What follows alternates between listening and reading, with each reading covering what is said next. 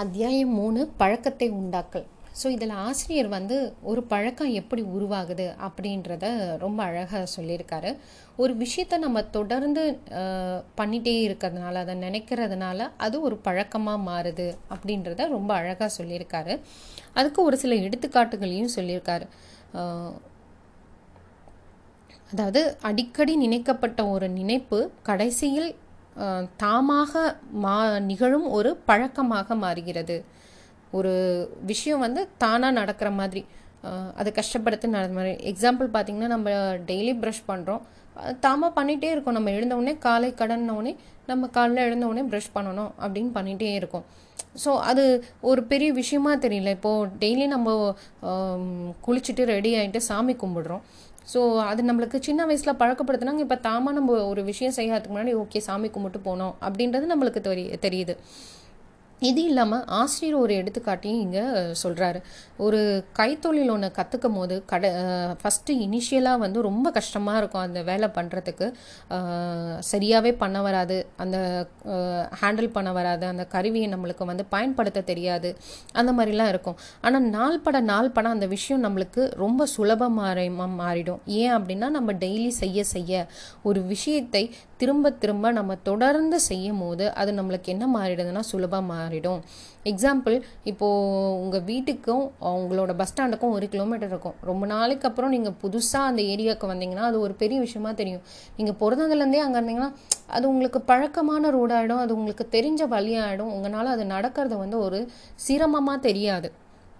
So ஒரு விஷயம் பழகுற வரையும் தான் அது உங்களுக்கு கஷ்டமாக இருக்கும். ஒரு விஷயம் பழகிடுச்சின்னா அது நம்மளுக்கு ரொம்ப ஈஸியாக இருக்கும் அப்படின்றத எக்ஸாம்பிளோட நம்ம ஆசிரியர் இங்கே சுட்டி காட்டியிருக்கிறாரு ஸோ ஒரு விஷயம் வந்து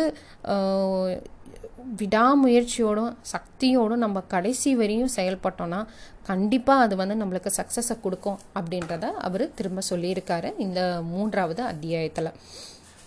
சரி. ஒரு பழக்கத்தை உருவாக்கணும் அப்படின்னும் போது நம்ம நல்லதை செஞ்சுட்டே இருந்தோம்னா ஆட்டோமேட்டிக்காக அந்த நல்லதானது என்ன பண்ணோம்னா நம்மளோட கெட்டத எண்ணங்களை நம்ம மனசுல இருந்து அடியோட எடுத்துரும் அப்படின்றத அவர் ரொம்ப அழகாக சொல்லியிருக்காரு.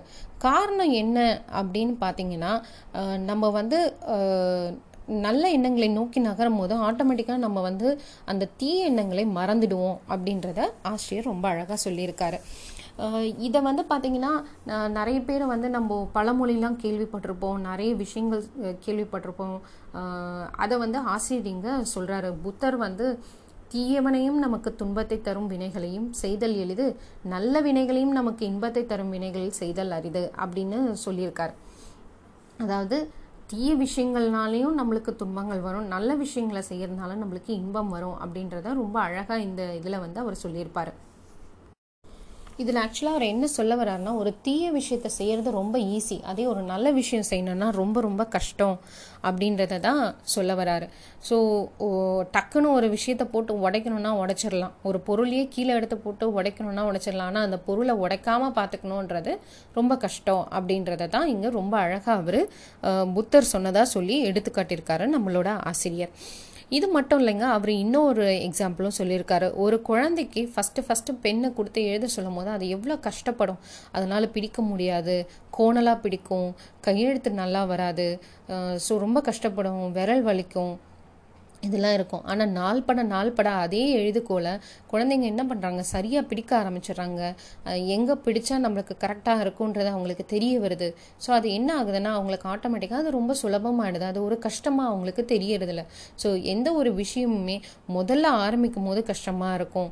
அதை திருத்தறதுக்கு நம்ம செயல்படும் போது கஷ்டமாக இருக்கும். ஆனால் அது விடாமுயற்சி ஒன்று நம்ம செயல்பட்டோம்னா அதை ஒழிக்கிறது ரொம்ப ஈஸி அப்படின்றத இந்த எடுத்துக்காட்டு மூலமாக ஆசிரியர் நம்மளுக்கு வலியுறுத்துகிறார் ஒரு சரியான காரியத்தை நினைப்பதற்கும் செய்தற்கும் அதிக பயிற்சியும் விடாமுயற்சியும் கண்டிப்பாக தேவை அப்படின்றத சொல்கிறாரு இதுக்கு ஒரு எக்ஸாம்பிளும் சொல்கிறாரு ஒரு சிற்பி வந்து ஒரு சிற்பத்தை வடிக்கிறதுக்கு அவன் எவ்வளோ பயிற்சி எடுத்திருக்கணும் எவ்வளோ ஒரு விடாமுயற்சியோடு அவன் அந்த விஷயத்தை செய்யணும் அப்படின்றத ஒரு சிற்பி மூலமாக நம்மளுக்கு நம்ம ஆசிரியர் நம்மளுக்கு வலியுறுத்தி இருக்கிறாரு இது மட்டும் இல்லாமல் அவர் ஒரு இன்னொரு எடுத்துக்காட்டையும் சொல்லியிருக்காரு. ஒரு திருடுதல் அப்படின்ற ஒரு விஷயத்த இங்கே எடுத்துக்காட்டாக சொல்லியிருக்காரு.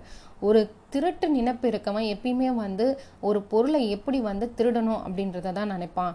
அது வந்து ஒரு மிக கொ கொடிய செயல். ஆனால் அதே திருடன் வந்து திருந்தணும்னு நினச்சி ஒரு விஷயத்தை அவன் செய்கிறான் அப்படின்னா அது எவ்வளோ ஒரு மிகப்பெரிய ஒரு விஷயம் அப்படின்றத ரொம்ப அழகாக ஒரு தீய பழக்கத்துலேருந்து ஒருத்தன் வெளியே வரான் அப்படின்னா அது அதாவது அவன் திருடாமல் இருக்கணும் அப்படின்ற ஒரு விஷயத்த அவன் எடுக்கிறான்னும் போது அது அவனோட நீண்ட காலத்தோட வெற்றிக்கான அறிகுறி அப்படின்ற மாதிரி சொல்கிறாரு ஸோ அத்தகைய விஷயங்கள் வந்து எப்போ நடக்கும்னா நேர்மையும் நியாயமும் இருக்கவன் வாழ்ந்துட்டு இருக்கான் அப்படின்னும் போது கண்டிப்பாக அந்த டைமில் அவன் வந்து அந்த உண்மையை வந்து இது பண்ணுவான்.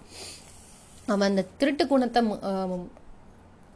விட்டு ஒழிக்கணும்னு நினைக்கிறான் பாருங்க. அந்த நினைப்பே அவனை வந்து கண்டிப்பாக வந்து மாற்றும் அப்படின்றத ஆசிரியர் ரொம்ப அழகாக இந்த மூணாவது அத்தியாயத்தில் சொல்லியிருக்காரு. இது மட்டும் இல்லாமல் நம்ம வந்து இது மட்டும் இல்லாமல் நம்ம மனத்தில் வந்து நம்ம நிறைய கோபம் ஆக்ரோஷம் நிறைய வச்சுருக்கோம். ஸோ ஆயிரக்கணக்கான எண்ணங்களையும் நம்ம மாற்ற முடியும். அந்த நினைப்புகளை நம்ம அடியோடு வெறுக்க அதாவது வெறுத்து ஒழிக்க முடியும் அப்படின்றத ஆசிரியர் ரொம்ப அழகாக இந்த அத்தியாயத்தில் சொல்லியிருக்காரு. ஒரு விஷயத்த நம்ம செய்யணும் அப்படின்னு உறுதியாகவும் ஆழமாகவும் நினச்சிட்டோன்னா அதை கண்டிப்பாக நம்ம செய்ய முடியும். அதற்கான திறமையும் அதற்கான விடாமுயற்சி நம்மக்கிட்ட ஆட்டோமேட்டிக்காக வரும் அப்படின்றதும் சொல்கிறாரு ஸோ மனதை நம்ம அமைதியாக வச்சுக்கும் போது நம்ம எல்லாத்த வெற்றியும் அடைய முடியும். அதை வந்து சந்தோஷமாக வச்சுக்கிட்டா நம்ம ரொம்ப நல்லா இருப்போம் அப்படின்றதையும் அதனால் எல்லா செயல்களையும் நம்ம அடையலாம். ஸோ ஒழு ஒழுக்கமின்மையும் பொய் சொல்லாமையும் அந்த எல்லாத்தையும் பாவங்கள் தீய செயல்கள் எல்லாத்தையும் நம்ம ஒழிக்கும் போது நம்ம மனமானது தூய்மை அடைகிறது அப்படின்றத இந்த மூணாவது அத்தியாயத்தில் சொல்கிறாரு ஸோ ஒரு மனிதன் தான் வாழ்வதும் ஒரு விஷயத்தை மனதிலிருந்து அவன் எப்படி அறிய போகிறான் அவன் மனதை ஆள்றதுக்கும் ஒரு லட்சியத்தை அவன் கடைப்பிடிக்கிறதுக்கும் நினைப்பும் செயலும் நேர்மையாக உறுதியாகவும் இருக்கணும். ஒரு வாழ்க்கை இனிமையாகவும் தூய்மையாகவும் இருக்கும் அப்படின்றதுக்கு மனதை நாம் ரொம்ப எளிமையாக வச்சுக்கணும். ஒருவனுக்கு கஷ்டமோ தீமையோ எவ்வளோ துன்பம் வந்தாலும் இந்த தூய மனதானது போக்கிவிடும் அப்படின்னு சொல்லி என் உரையை முடித்துக் கொள்கிறேன். மீண்டும் நாளை மற்ற அத்தியாயங்களை காணலாம். நன்றி வணக்கம்.